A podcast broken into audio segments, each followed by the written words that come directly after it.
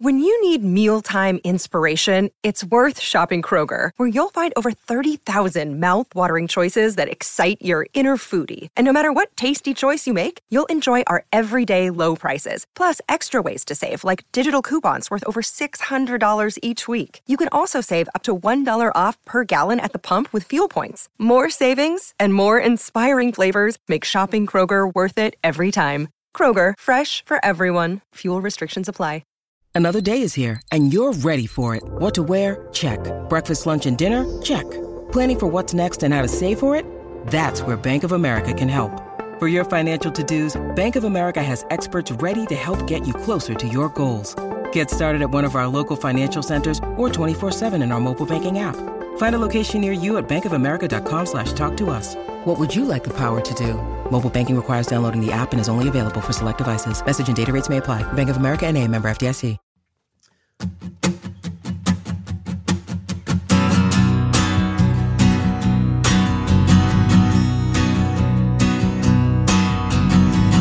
is our Neil Young podcast where we mostly talk out of our ass while going through the works of Mr. Young. It's Mike Shue and the And Harvest and. We're gonna sit and listen to each one. It's long may you young. Hey, everybody, youngsters, and people who don't know what that means. This is Luke, one of the hosts of Long May You Young. Uh, we took this past weekend off, so we didn't end up recording a new episode. Uh, so instead of that, we're going to give you this bonus episode, which is just our interview with Nils Lofgren. Uh, we put this out, I don't know, maybe a month ago at this point, and it was great, but it was also sandwiched in the middle of a two and a half hour episode where, where we talked about Decade and got really, really silly and had a lot of fun. But we thought it might be nice to just give you the raw interview. So here it is. Uh, if you like this interview with Nils, um, I think that you will maybe like the rest of the episodes. And if you don't, then I don't know why you listen to the whole thing. But anyway, I'm gonna stop talking and let you uh, listen to our interview with Nils Lofgren. I should also say Nils has a new album out. It's on Spotify and everywhere right now. It's great. It's really fantastic. Uh, he was a wonderful guy to talk to, and uh, we really we hope to talk to him again. He was uh, just a, a pleasure. So uh, here's the interview. Hope you enjoy. Hello, Hi, uh, Nils Lofgren, please. this is Nils. Nils, hi, it's uh, Mike Shue and Luke and Russ Condon from the Long May You Young podcast. We had an interview set up for four. Yeah, it's uh, this is my landline. Is uh, you getting an okay sig- signal? You sound loud and clear, sir. sounds great. Yeah. Yeah. Great, good. And I'm sorry, who? wh- What are all the names I'm speaking to? Uh, my name is Mike. Michael Lou. Mike and uh, Luke Luke like Skywalker. and Yep. and Russ. Right, my, great. All right. And uh, Let me turn this uh, music off here. What are you listening to, Nils? You know what? I'm listening to the Pretenders. I'm shocked they got a new album out. Um, I've, I I was uh, I kind of befriended them on their first U.S. tour and jammed with them a bit, Wow. and have stayed close uh, through all the drama and the sadness and the funerals. We lost Jimmy and, and Yeah. Pete, and uh, but you know they're still an amazing band. Christy's one of my favorite singers and writers, and uh, I bought an album. Uh, a kind of a jazz torch album she made a, a number of months ago that was really beautiful again featuring that great voice and then i just noticed i pre-ordered it a couple weeks ago just popped up there was a pre-order for a new pretenders album so uh i mean i'm not even sure i've been meaning to reach out and ask where where the heck you find time to make an album during a pandemic but it's great music and it's always good to hear a, a great band that's been around that long and uh, so that's what I was listening to. I'm actually signing some uh, CDs of my new album and getting ready to ship them out, and uh, excited to have some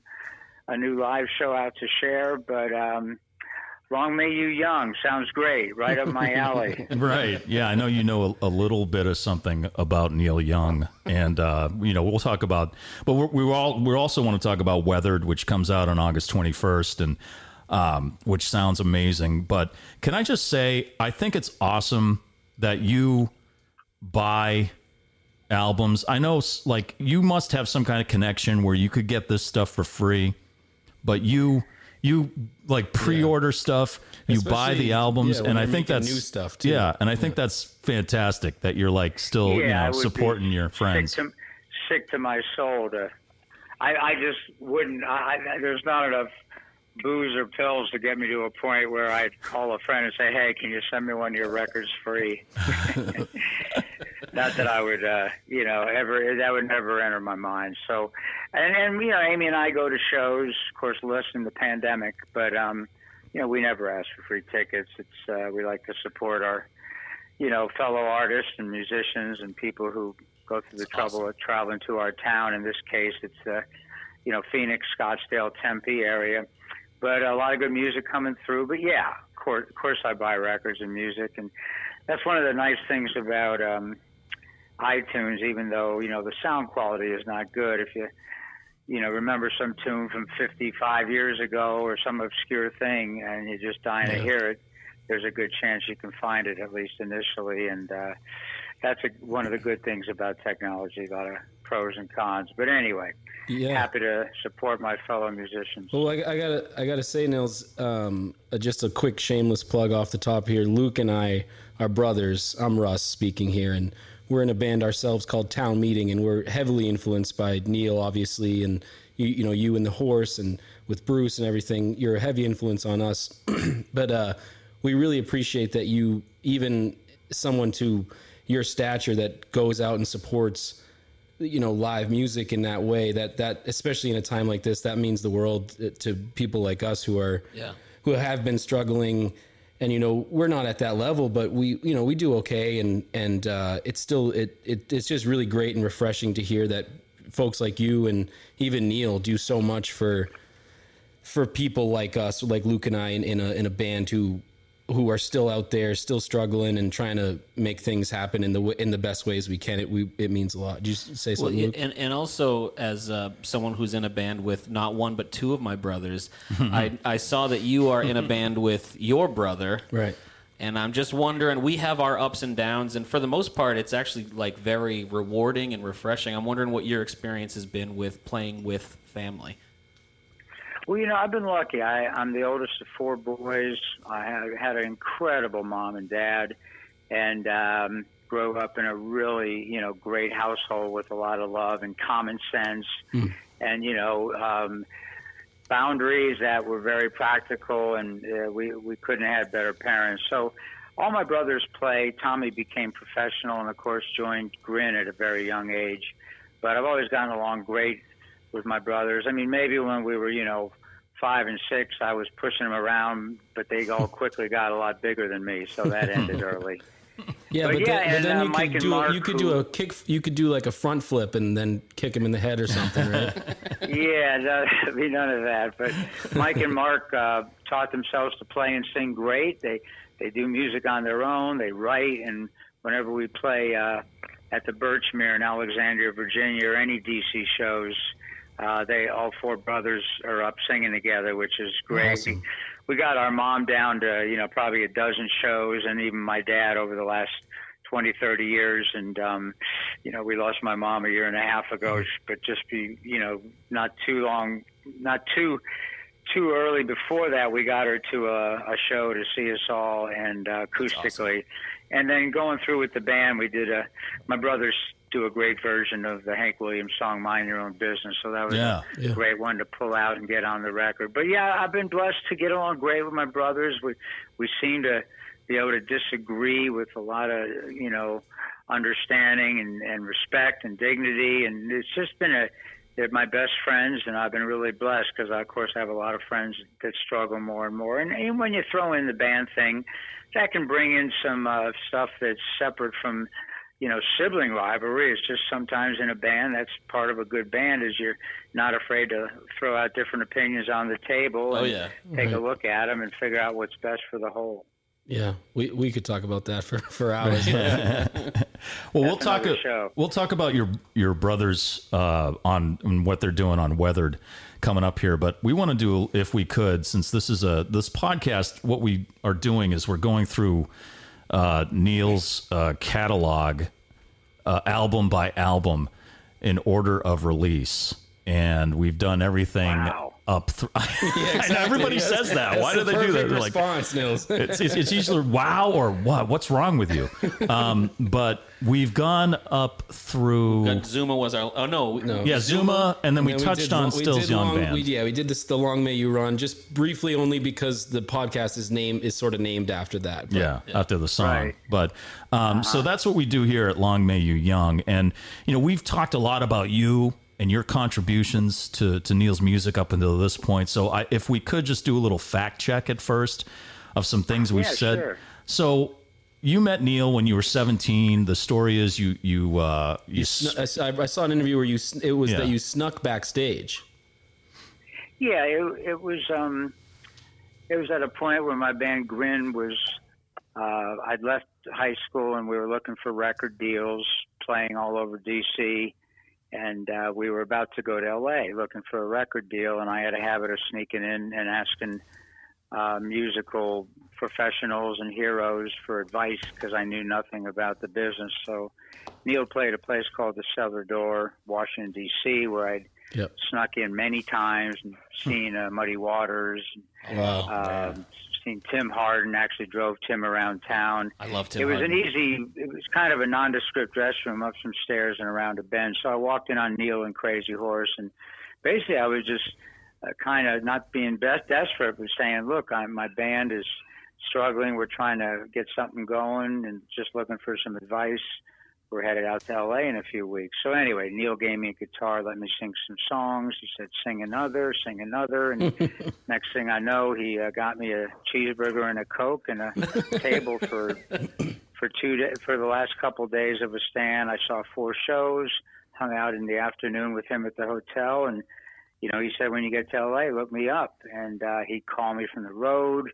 Just quite amazing, you know, Wild. to have him in my corner. And sure, true to his word, when I got to LA, he, um, you know, hooked me up with his producer David Briggs. And the short story is, I, after kicking around in some rental homes in Hollywood and Laurel Canyon and uh, East Hollywood, I wound up uh, going out to David's and crashing on his floor in uh, Topanga as Grin made our way with David Briggs as our producer. And it was during that time frame a year later when I was 18, uh, Neil and David asked me to work on the After the Gold Rush project. So, you know, a lot of fast and furious, great stuff thanks to, you know, Neil and uh, David Briggs. Um, one thing I wanted to fact check is that you went into the after the Gold Rush sessions thinking you were going to play guitar, and Neil sprung on you that you were actually going to be playing the piano. I've heard different stories. Now I, I've read up that you've already knew how to play the piano somewhat, but is that true? Were you ready, like to you just assumed you were going to play guitar and then ended up having to having to play the keys? It's it's it's a it's a, a bit more nuanced than that. Basically, um, David gave me a heads up that I might be hearing from Neil about a new project he was on. But when um, but which when they which called ended up me, being one of the best records of all time. Yeah, it is a great one. But when they called me, um, you know, I had no preconceived notions really, but uh, I wasn't a piano player at the time. I mean, I'd tinkle around and do some sessions uh, on on a Grin record, but uh, I really wasn't a piano player. I was an accordion player. And um, when Neil called, he he mentioned playing guitar, playing piano, and singing. And um, you know, at that point, I was just thrilled to be asked to participate. But, you know, when I got out to LA, this was back, I was visiting my folks, and he called at my parents' house at Wilmette Court in Bethesda, Maryland.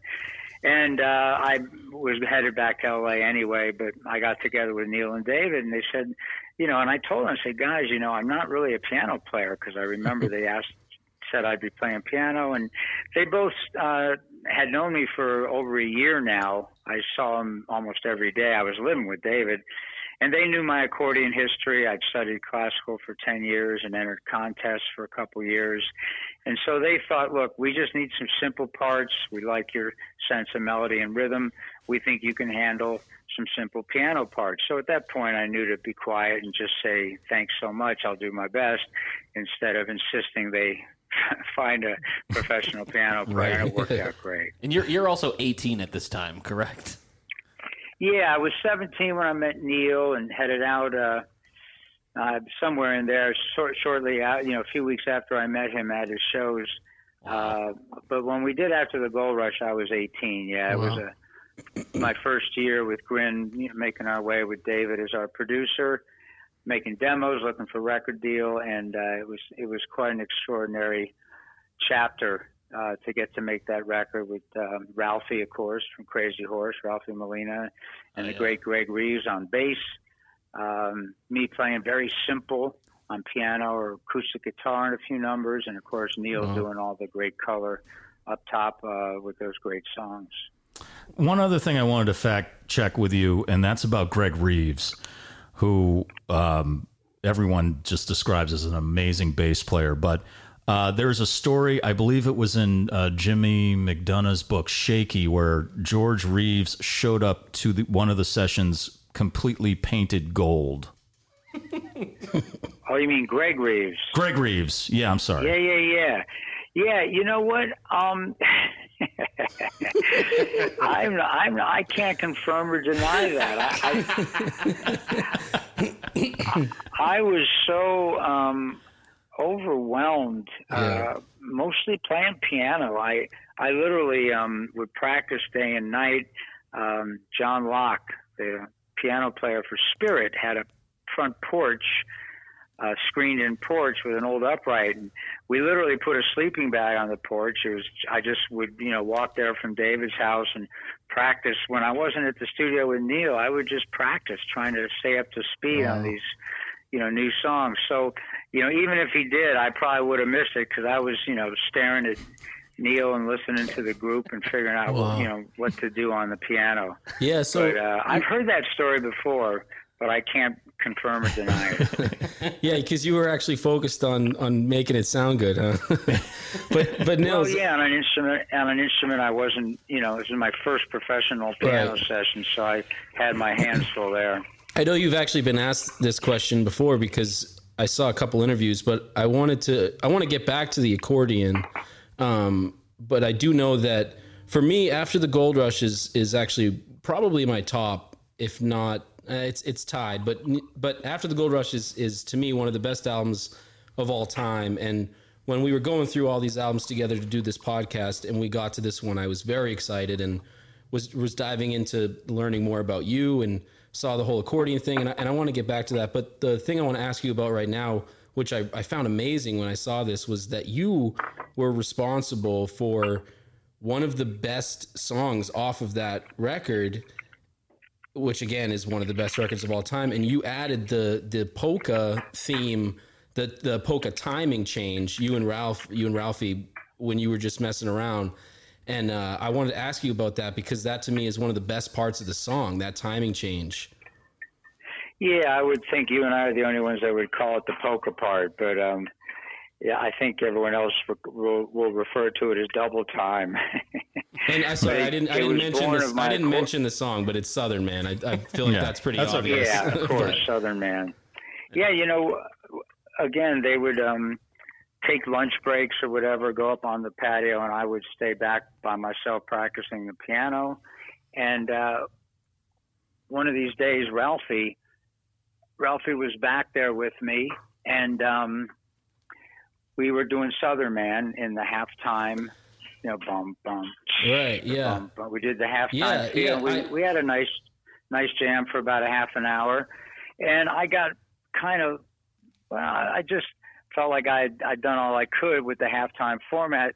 So I got the idea from the old, you know, oompa oompa right, right. accordion days, and I double timed my left hand, and Ralphie instantly felt it and went to a double time backbeat. Yeah, it, it's, ama- so it's amazing. Sudden, I, I was blown away by that. and it, it was it was funny because we. Hold on one sec. Yeah, no, no problem. It's good to hear Nils has the same thing going on we do during our It's the it's the Sorry, other guys. Podcast. That's okay. No, you- you're totally fine. Yeah, Me um, and Amy are here alone running our little ship in the middle of a pandemic, and uh, Yeah. we were a lot busier than we thought we'd be. say hi to Amy But, for um, us too. Yeah, so uh, so we were really into a pretty hellacious jam with that double time feel. It's like a Motown beat or something, and uh, right up my alley from all those accordion years. And Neil and David came back from lunch with Greg. They were like, you know, what the heck is that? Because it was feeling good, and said, well, that's Southern Man with a polka beat. Wow. And uh, you know, they So laughed, and I meant it to get a laugh. But Neil did say, "Well, that feels great. Let's kick into that feel at the solo, break back down to halftime for the verse, last verse, and then at the end, after a couple riffs, let's kick back into that double time, Ralphie, and we'll Yeah. go out on that feel in the solo." And it was neat that you know my what some people would refer to as square accordion lesson days led to a, a cool arrangement change on one of those classic songs of Neil's. Yeah, it's it's incredible, man. I as a drummer myself, I always picked up on that even when I was young and, and it, it just was like, man, I really love that timing change. And it's so cool to learn that it's from from polka mm-hmm. and from your accord. Yeah, I mean it was it was just such a you know polka groove. I played so many. I I learned so many waltzes and polkas. Are, are, have you ever collaborated with after- Weir- Have you ever collaborated with Weird Al Yankovic on any polka ideas? I have not, but he's a he's certainly a good accordion player. Yeah. and He's quite hilarious when he's when he's on. It's quite he he makes a lot of it, man. But I um I still play the accordion. Oh, nice. I love the instrument. It you know really served me well, and even when I um you know go out on the road recently on my last acoustic tour, I brought the accordion along and uh, Yeah. would play "Flight of the Bumblebee." Uh, something I Oh, worked wow. up the last few years. That was one of the pieces I had to learn for a contest, uh, and uh, it took me a long time to get it back. And of course, there's no judges analyzing the hell out of what I'm doing. You just have an audience that's. That's grateful you're trying to entertain them. But I, I love playing accordion too with Neil on "Helpless." There's another great moment on the um, "Tonight's a Night" tour Yeah. where uh, you know David. We brought along the little accordion, a little red accordion, Oh yeah. and um, I I hadn't used it, but uh, one one of those nights because we were playing the Tonight's the Night album front to back, and people weren't familiar with it. We were in England; they wanted to hear all the hits. Great album. They almost saw it, you know, as blasphemy. Some of them, and Neil was trying to turn them on to something, you know, brand new with the Tonight Tonight project, and you know, rarely, uh, you know, it would get so um, adversarial that Neil would get a little upset about it. And you know, one night he got particularly angry, and uh, he sent the whole band off stage. And uh, Wow. you know, I, I think he might have told the audience, "Look, we're trying to share something new for you. Yeah. Wish you'd give us a break." But anyway, he walked back out with an acoustic guitar. He he wasn't happy about you know this kind of shutting our show down, and uh, he started playing "Helpless." Wow. and it was beautiful and it was what the audience wanted and he was just going to give them a taste uh, after that you know he said okay do you mind if i you know try to turn you on to what i felt like is that all right and uh, we Right. went back brought the band out but during helpless david briggs said get your accordion and i didn't even know i didn't even think past that i, I brought it over and he said put it on and get out there right away and start playing Wow. and I said, David, I can't walk out on Neil without being invited. He said, No, it'll be great. It'll be great. And we started getting into an argument on the side of the stage. I, f- I feel like the accordion is one of the most underrated instruments out there. Yeah, and then then it got to the point, and I still remember it vividly because, you know, we we smuggled in uh, some tequila gold and Thai was kind of Yeah. like the headspace for the tour, and all of a sudden I got to a point where David was so urgent and pushy about it. I realized that, you know, I'd rather walk out and, you know.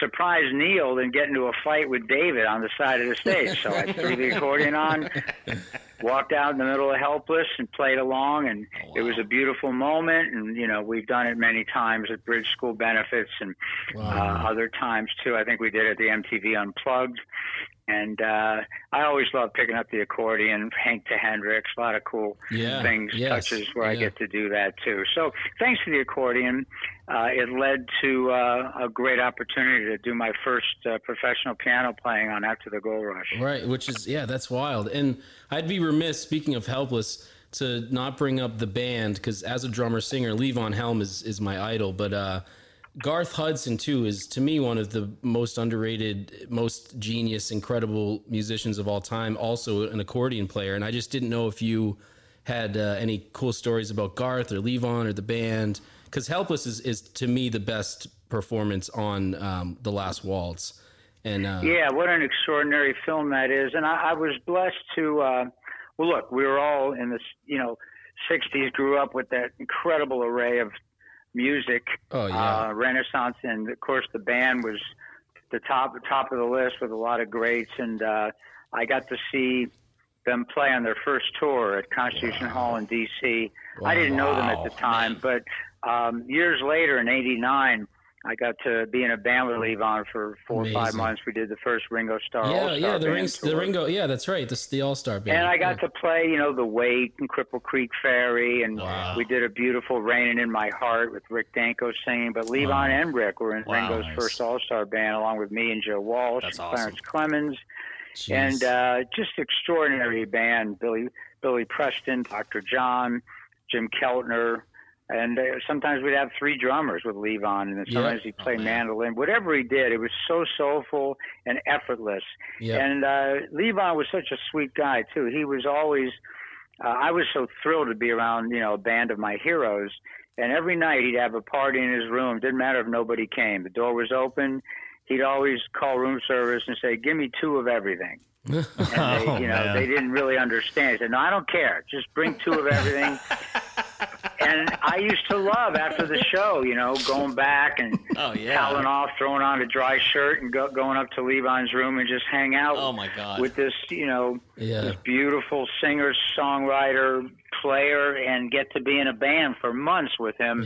It was he's, really he's one of my, he's you my know, favorite. I really appreciate you telling me that, man. He, he That's awesome. Levon, uh, and that, I've only ever heard those stories, just how soulful and how kind and and uh, yeah. Le- I, I'm a drummer singer, like I said, and so he to me is is the top of the line. There's no one better. But I appreciate that story, Nils. Thank you. No, I, I agree. It was just extraordinary sometimes to turn around and just see, you know, Levon Helm, Jim Keltner, and Ringo Starr playing drums all together. Amazing. And uh, it, it was, I, I got to say, you know, with that cast of characters, you know, me, Joe Walsh, and Clarence, and Right. uh, Rick Danko, oh my God. um, Billy Preston, Dr. John, and Levon. You can imagine. Um, I remember still at uh, SIR Studio Instrument Rentals in L.A., where we, you know, threw the show together in about eight nine days in a whirlwind.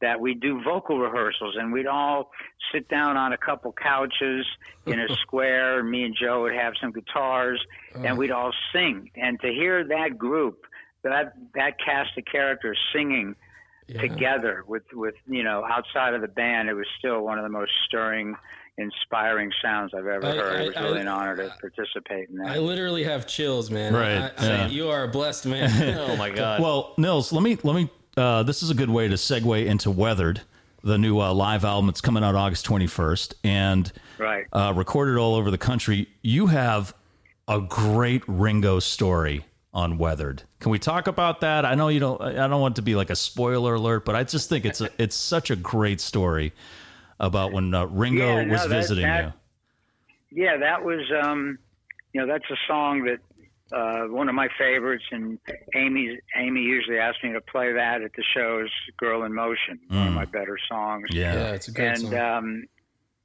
it's it also it's another another sidebar to it. There was a song uh, called "Walking Nerve" yeah. that Ringo played this incredible shuffle beat on.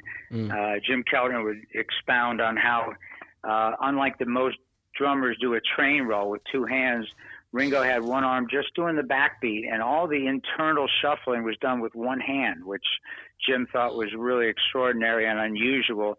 But it was just a pet groove he had that he just nailed. And we used to play the the riff, my guitar riff, the the chords on uh, the tour. We used to do it at the sound checks, and you know Ringo and I got into a good groove with it way way before I even wrote the lyrics because uh, it was kind of a sound check riff we play and Billy Preston would play this great organ and sing the Beatles song uh, She's a Woman. Wow. Oh my God. my love don't give me presents and he'd yeah. sing that to the walking nerve music and Ringo would be playing that great shuffle beat. So anyway, fast forward to when Kevin McCormick and I are in the studio. Kevin's producing the Silver Lining album, got the song written, and Ringo came down, and eventually the three of us live in a room, just look at facing each other, cut that track live. That's the live vocal, and uh, kept it real earthy. No drum, no drum track, no click tracks, none of that. And uh, it was quite stirring for me and Kevin to sit there looking at Ringo playing drums on one of our tracks with us, and yeah. uh, it came out great. Wow, but um, earlier, while we were, you know, he came early in the day to hang out with us, and we were tracking "Girl in Motion." Uh, we were trying to get live vocals, and it was just the three of us, kind of like I did my last Blue with Lou album with Kevin and Andy live in the studio. Just So good, but we were going for live vocals, and we did a. Uh, Kevin had this great harmonic riff that he wrote for the song, which really made it and really hard on his hand. But we kind of did a take live. I, I caught a good solo at the end, sang it pretty well, and it felt really special. And we literally played till you know Kevin's arm almost fell off because it was a difficult part. And we went in to listen, and you know Ringo's sitting there and listening along with us, and uh, the track goes by, and uh, ends, it feels pretty good. And we're starting to look at each other, and me and Kevin are thinking about, you know, what to add, harmonies, guitars, keyboards, whatever. And all of a sudden, you know, the room's quiet, and uh, Richie speaks up, Ringo speaks up, says, "Well, you guys are done." and we looked at him, and he, it was just like an announcement. And um, like, what do you mean? He said, "Well." That was beautiful. You're not going to screw it up by adding other sounds, right? You just leave it alone. That that was beautiful. Don't mess it up. And Kevin and I, as producers, who were inevitably going to probably spend days experimenting with additions, and uh, we really really looked at each other and went, "Well, that's Ringo Starr from the Beatles, greatest body of recorded music in history. Amazing. Uh, I guess we're done. Thanks, Ringo. Oh, that's and all awesome. of a sudden, that track was finished. So that was very cool. Yeah. Oh, that's great. And that that's a great, great one to, you know, in in the new album Weather, we did it as in the studio, just a power trio going off and jamming, and that you know, there's a lot of reckless interplay throughout the whole album, which I loved. To me, it, it it's almost the centerpiece of Weathered because it, it's just, and I I don't want to uh, show any disrespect to like you know. Uh, any of the other musicians or Cindy Maisel or, or anything, but your guitar playing Yeah, on that. Cindy Mizelle. Cindy Mizelle, that's it. I'm sorry. Um, but your No, guitar all right. playing on that is definitely some of the finest I've heard in any of the recorded music I've heard from you. I agree. Yeah. It is really I appreciate it. Yeah, you unbelievable. know, I eh, we we weren't going to record. I, I was I hadn't played with a live band, um, a full band of my own. I'd been on the road, of course, with Neil and Crazy Horse and the E Street Band. Done a lot of acoustic shows, um, but the first time I went out in over 15 years with a full band, uh, the idea came up. Um, Matt Bittman, the sound man, said, you know, going to record this. I said, no, I just want to play. I don't want to be worried about making a record. I just want to go out, go town to town on a bus with a great Yeah. band. Yeah. And near the end of rehearsals at our home, you know, Amy and I moved everyone on our property. We rehearsed in the garage studio, really became a family. And, you know, it was really Amy who said, look, Nils, you got to record this band because she was aware of all my history from my brother to Andy to Kevin to Cindy. Cindy and Amy and I got to be really good friends on the uh, Wrecking Ball tour Okay. and uh, with Bruce. And actually, Amy and I would go see the Seeger sessions a couple times in Europe when I was on the road with my acoustic shows. Amy went off from from our tour. She she designs all our merch and sells it in England when we're on the road. And she went off one night to see Bruce and the band, and then one night I got to see him too. But um, so we we had a long history with Cindy, and it was uh, you know thank gosh Amy insisted we recorded just in case And because I really wasn't planning on having a live record, I forgot about it. Matt, our sound man, got some good equipment and we recorded the shows. And I just got into the space I had intended, which was just be free, jam, have a ball with some dear friends, and, you know, let it be reckless and fun and loose. And so I wasn't thinking about recording. And it wasn't until way after we were done Matt sent me some rough mixes. I still didn't think there'd be a record there, but once I started listening, I realized, look, there's some different vibe, some special feel going on with this cast of characters, and I think we ought to share it.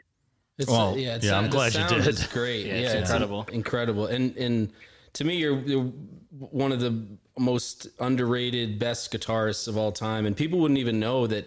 You know, when they hear a lot of tonight's the night, they're hearing Nils Lofgren on on guitar. There, it, on speaking out is some of the best guitar. I love that. And Neil kind of said the same thing to you that Ringo did. I heard on that one where he was just like, "Yep, that's it." Yeah. Just- Yeah, no, we we um that was even a a more extreme record when we got together. You know, we call it our wake album because all of a sudden all our friends were dying. Yeah. You know, Danny Mm, Whitten, yeah. all our heroes like Jimi Hendrix, Janis Joplin. Right, right. all these people were and uh it was a very dark record but it was kind of cathartic and we all call it the wake album Mm. and uh we we actually got together at SIR and in uh, East Hollywood and played pool you know sipped tequila and just commiserated till about midnight and it wasn't until late at night we get together and start doing these mini sets of songs we really didn't even learn too well Neil and David came to us and said look we're going to do an all live record I don't want people to even learn the songs too well. I want you singing, singing harmony and playing live at the same Wow. time. I want everyone deep down in it because the second David Briggs would coach us, he said, "Look, stay deep in it because the second Neil gets a vo- vocal that feels right, we're completely done. There's not a single note that will be redone, Wow. no matter how bad it is. So stay down in it. So that was the theme of the whole record: is to trust each other. We go to one end and sit around couches, and Neil would show us, you know, two, three, four songs, and then we go up and play them as a little set. Wow. And we wouldn't even. He said, "I don't even want you learning the songs too well, as to where oh, this is my riff in the vo- verse, and this is my riff in the chorus."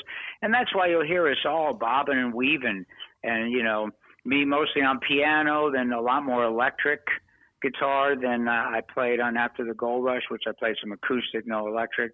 And um, we really let it hang out and went for some raw performances. And, and between that being the theme of the record, and all of us brought in this, you know, rage and angst and sadness about all our friends and heroes dying that kept us in that space and we came up with something really special and it was cathartic too it was a it was kind of a healing you know wake record as we call it that was also a very unusual brilliant chapter for neil It it's one of my in my top five of Neil albums, and it's just yeah. I and, mean, it's hard to look. I mean, when we we went back these last uh, seven shows, last couple of years before we made the album Colorado, uh, we started doing, uh, you know, uh, we did Only Love Can Break Your Heart. Yeah. Started doing some songs from um, the Tonight's the Night album and, and After the Gold Rush. And uh, World on a String, another fabulous one. And it was really neat because um, on Tonight's Tonight, of course, Billy was there on bass with Ralphie and me and Neil. And of course, we really miss Ben Keith. But, Yeah. you know, just to have a band where four, five, four out of the five of us are even around anymore I, I. I, I was gonna say I, I Ben Keith is is one of my favorites. As we've been doing this Mm-hmm. yeah, podcast, he's I, our hero. I can't stop raving about Ben Keith. I have no bad words about him. He's he is No, Ben Ben's a monster and a great soul, and he was another guy on the uh, Trans too. tour. Oh, yeah, great singer, and I got to sing his part on. Um, uh, uh, you know you lose, you know you Yeah. oh yeah, uh, and uh, I got to do Ben's part on that, and he was uh, one of my heroes. Being on the trans tour with Ben, he was another guy like Levon. After the show, I'd always go to Ben's room and love that. have a drink and talk and just you know Oh man. just be grateful to be alive and be on the road with a great band and Mhm. kind of reminisce in the show, talk about what you know, what's coming down the road, and just he was he was a gentle soul and a, and a fabulous soulful player and singer to be on the road Yeah, with. absolutely. N- Nils, can I bring up uh, Keith Don't Go? It's one of my favorite Sure. tunes that you do. Um, it uh, on your live album, the live acoustic one. In my opinion, it's some of the best acoustic guitar playing I've ever heard recorded.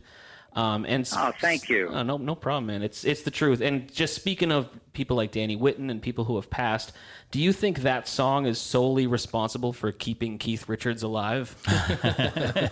Oh, absolutely not. I don't even know if Keith ever heard the song. oh man, he but must uh. I know he, I know know he knows I wrote one about him, but I'm not even sure he's ever heard it.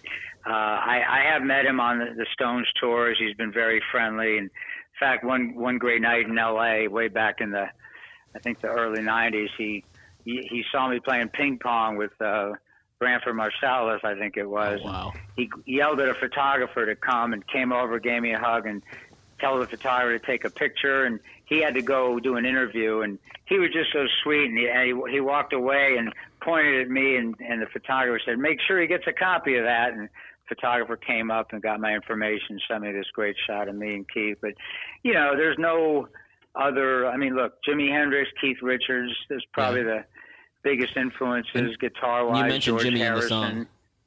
Yeah, I mean all, all those guys, and uh, you know Jim, Jimmy and Clapton, uh, Jeff Beck, Roy Buchanan, Albert King, BB King. That's, J.J. that's kind of the soup I Yeah. took my stuff from. And then for the rhythm stuff, you got you know George Harrison, Pete Townshend, Keith oh, Richards, all that two, three note, Yeah. Right, almost thematic playing. You know, it wasn't always just soloing. But when they played, they would like create themes and like write songs with their playing, Right. guitar playing. So Yeah. I was You- blessed to come up in that that era and get to see all those people. You play. definitely, you've definitely carried that torch very, very well. It, it's, it's amazing, and and this might be strange, Nils, but I want to read you a quote that of yours that I heard in an interview because we want to be respectful of your time here. And um, but I just want to read this quote that I that you had given someone in an interview. You said it was they were you got he was kind of asking you about playing with all these famous people and you having your shot and everything, and you had said, uh, "quote Sex, drugs, rock and roll, and death that never had a big appeal to me." I didn't really want to be famous. I always saw it as a like a very serious venture, as making a living playing music as a musician. End quote. And I can't tell you how much I and my brother and Yeah. the music we make that quote means so much because in this business and again we're not anywhere near where you've gotten but you, you you come across that a lot of people who want to be famous and people who just end up happening to be famous you think about neil and that quote of yours there it it really sums i think this whole new record of yours up too as far as just being a lifelong musician and only really caring about the music and and i really feel like that shines through in this record of yours and I, I just thank you so much for for, Yeah. for all your stories and for the music that you've given to us throughout the years. It, and I know the, the main public might not know you as well as Neil and Bruce or whatever, but the people that do know you, we really appreciate you. And even if the main public doesn't know your name, they they can hear you, and and you're very much appreciated and, and loved. Oh man, well I appreciate that. You know, I always, uh, again, being a classical accordion player and finding this whole improv blues way of life, thanks to all those players and the explosion of music, which it was really through the Beatles and Stones I discovered Stax Volt, Motown, even the British invasion counterpart in the States. It was Right. all through the Beatles. Absolutely. And uh, I always looked at it, you know, when I finally started. I never, in the mid 60s, I was playing teen clubs, doing top 40, which was great music back then.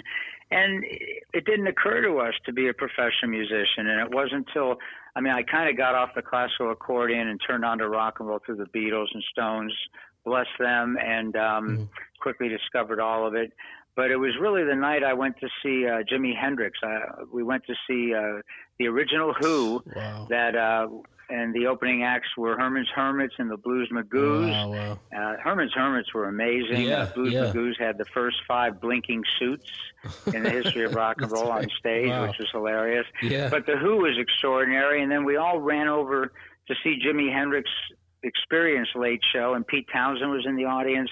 And it was that night after seeing Jimi and the Who, I walked out of there possessed with the idea that I at 16 that I think I need to try to be a rock musician. It hmm. never occurred to anybody, and none of us kids playing teen clubs ever thought like that in the mid 60s. Um, we idolized these guys, but we certainly didn't think we could do it. But the, the possession never left me. And fast forward a year later at 17, I left uh, my senior year about three weeks in, went up to Greenwich Village and started knocking on doors, began my career as a rock musician. and Incredible. you know, before you know it, I happened to walk in on Neil, and you know, a year later, my band is making our way with David Briggs, and I'm doing After the Gold Rush, and I got some very, very lucky breaks. And I do love to be in bands. You know, I'm Yeah, a real yeah, band totally. person. I thrive in that. Thrive in front of an audience with a great band. So, taking this uh, electric band weathered out with all these cast of friends and you know, I love doing acoustic shows and I've gotten really into it, but you know, you're constantly on. I mean, you're always Right, right. playing, you're always the center of attention.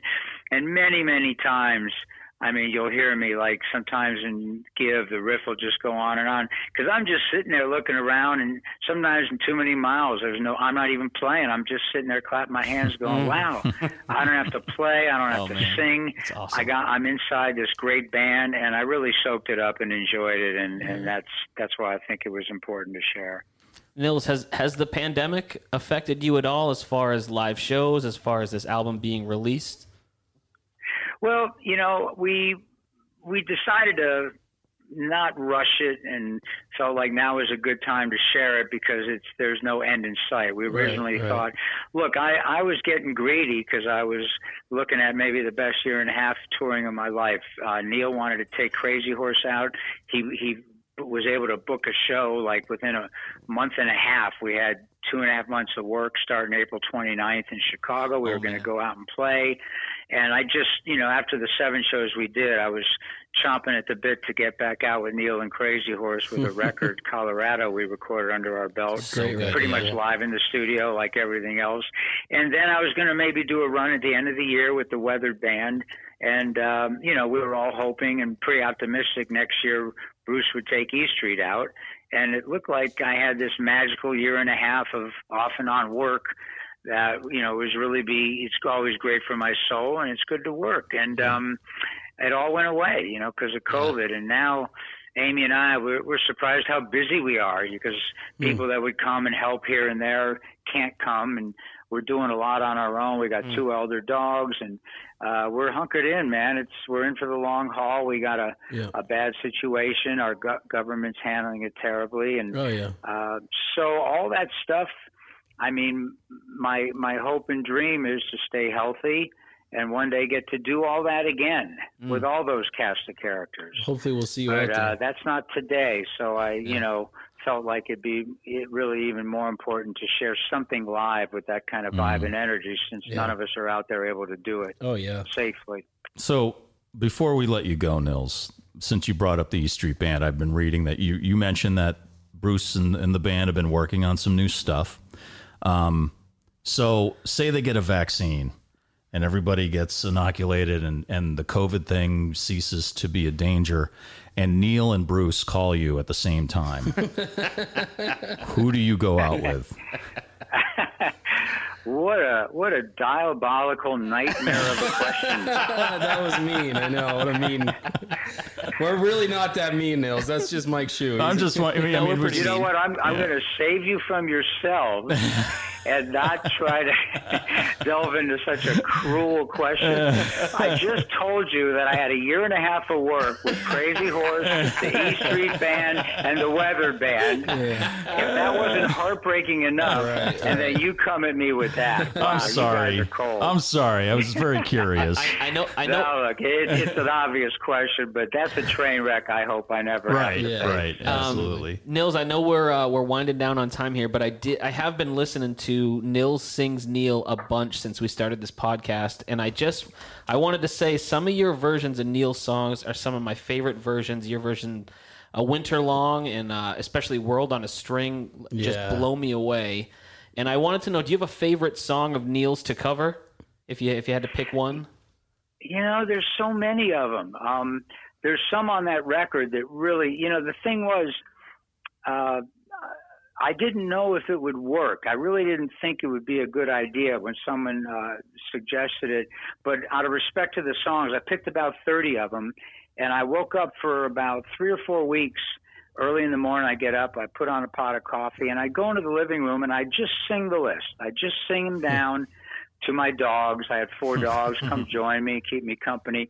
And you know, for a few weeks, they all just felt like decent karaoke. and then all of a sudden, they some of them started feeling like you know something else was going on that was special. And uh, you know, a lot of times too, there's you'll hear a great song in this case by Neil, and you might not understand the lyric. And I wanted to do a. Aim, will you talk to Dave? sorry, sorry, Nils. Oh, you got to push it. Call him back. Um, and so I wanted to share them in, in that, you know, even stiller form than acoustically live with an audience in the hum of a room. Just very live performances. Uh, I took my time, very, you know, isolated, just delving into these beautiful songs. And I'm glad you enjoy it. I, there's just too many to Yeah. Yeah. uh, count. But you know, obviously, if someone you know said, "Hey, here's a guitar, go out and sing a Neil Young song," and, and sends me out in front of you know a crowd of people, I'd probably sing "Long May You Run." Oh, nice. All right, Well, there you go. absolutely. Because you know, it's, it's, That's our it's, podcast. It's got a got a groove. It's just such a, a beautiful sentiment. Yeah, You know it's what? About Such a you know song. lo- love and friendship, and, and you know sustaining it through through a lifetime and beyond. I mean, maybe I'll send you the chords and lyrics to our theme song. Right. You can cover that for us. Yeah, we, we really appreciate you taking the time. Yeah, Nils. There's, Nils. there's a bunch of stuff I wanted Yeah, to ask, it's- but we, we didn't. I wanted to ask because you had Martin Sexton on one of your albums, and I love him. And then you have, I'm a big hat guy, and you have the best hats. I love your hats. so I was Yeah, gonna, you know, Amy. Fi- Amy finds me all these fabulous Oh, hats. I gotta and get she that just- connection. It's uh, I, Yeah, I have she's, she's the one them. who kind of finds finds good clothes and hats for me. And You Martin, great style. you know, I still one quick story about Martin. I was in uh, D.C. visiting my family. Uh, this a long time ago, and uh, me and my brother Mark went down to, and his wife Kate went down to see Rickie Lee Jones Oh, at nice. the Birchmere, and, and huge, huge Rickie Lee fan. So you know, we're kind of making our way to our seats as uh, Martin, the opening act, comes out, and as soon as we sit down, Martin starts, you know. Singing and I just was floored Oh how yeah, you beautiful get blown away. was. Yeah, same. And yeah. as soon as he, as soon as he uh, walked off stage, I, I followed him back into the dressing room, which I've had some experience doing, and uh, we've been, we've been friends ever since. Uh, I jammed Love with him a couple times when he played through Phoenix. But Martin's one of the all-time greats, and glad he's still out doing his thing. I pray that we all get a chance to, you know, obviously. It would require a, a, a massive change in government, people that are, you know, intelligent and Yeah, smart and right. soulful and do do the right thing, shut this thing down, get a handle on it while we're looking for a cure. And I hope that starts happening so it's not hopefully too long they'll before hopefully they'll start they'll start playing Neil's new version of "Looking for a Leader." Then Mhm. Yeah, that'll be good. Yeah, look, uh, we all are dying to get out and play and sing for people. That's the lifeblood for all of us, and we all know we got to stay alive to get to that point. yeah. All right. Well, Nils, thank you so much for taking the time. The uh, the new album, Weathered, it is live. It is amazing. Uh, it comes out on August 21st. Uh, pre-order it, buy the vinyl. Just Nils, are you going to buy a copy of your your your own album? Do you do that? Yeah, I do. I, I order it just to make sure it's true. right. Excellent. And uh, it, we've got some signed copies at backstreets.com. I'm signing up. We're going to have it available at my website, nilslofgren.com. And uh, I'll stay in touch with everybody on it. And, you know, it's the closest thing I can to sharing what I do live. And uh, it's been over 15 years with the band. So I hope people check it out and appreciate it. And uh, I, I really enjoyed talking with you guys. We really appreciate you taking the time, Nils. I still have chills from all those stories. And Yeah. just you're an incredible person, man. And, and thank you for blessing us with Yeah, your thanks soul very much, man. and your music. Yeah, look, I'm glad you guys play. You, you it makes you uh, a lot more knowledgeable, and you can tell by your questions. But you know, uh, I really enjoy it. Mike, Luke, Russ, I wish you the best with your bands, and uh, maybe we can do a chapter two someday. That would be great. Anytime. Maybe when we get to trans, we'll call you up again. yeah. Yeah. yeah, I got the stories. yeah. Awesome. We got to go record our episode on Decade now, Nils. So wish us luck. All right, do it, man. It's good to talk to you all. All You right. too, Nils. Thanks a lot, Nils. Much love, man. Yeah, thanks so much.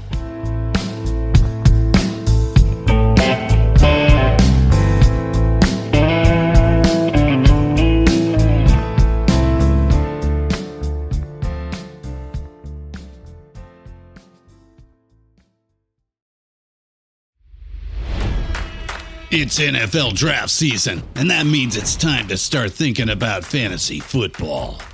FantasyPoints.com features industry leading experts and prognosticators using proprietary hand charted data to help you score more fantasy points. FantasyPoints.com is the place to go for whatever kind of fantasy football you play. Whether you play fantasy football, daily fantasy sports, or do a little bit of everything, Fantasy Points has the meticulously researched content to guide you to victory.